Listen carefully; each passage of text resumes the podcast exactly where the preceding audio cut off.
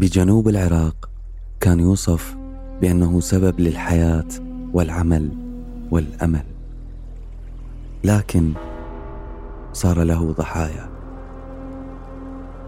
وشقوق الأرض هي بصمته بكل مكان، وغيابه هو الدافع لجرائم قتل.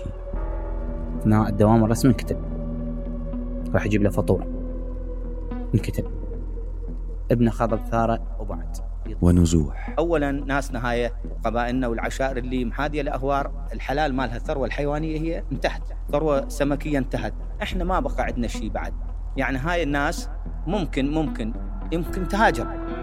واحتجاجات، احنا جايين هدب موضوع ليش؟ لأنه إشارة واحدة من عندنا هسه، إشارة واحدة كل مناطقنا تطلع، بس لكن احنا نقول ما نريد نخل بالجانب الأمني وما نريد نخل بالجانب الاقتصادي للبلد. واحتمالية اختفاء ديانة إبراهيمية بسببه.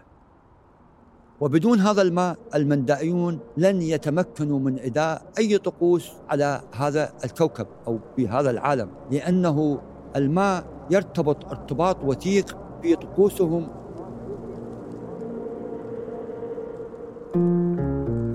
سود وغراني جب الدور سوى الطريق، يا سود يا نمحل يا نهلجن وكل الكرم والجود منك.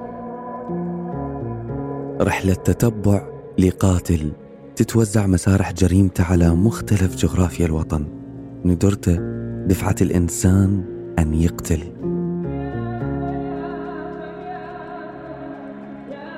ناس تحتج وتطالب بوجوده، دول تمنع دخوله، وجماعات مسلحة سيطرت على سدوده. سيطر مسلحو تنظيم داعش على سد الموصل شمال مدينة الموصل بعدما سيطروا عليه، حيث يفرض التنظيم سيطرته على مناطق واسعة منذ شهرين بحسب ما أفادت مصادر رسمية عراقية اليوم.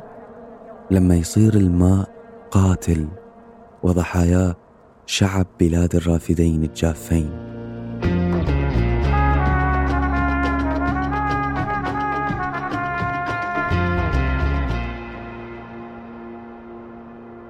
انتظرونا بموسم جديد لبودكاست أحراز من العراق.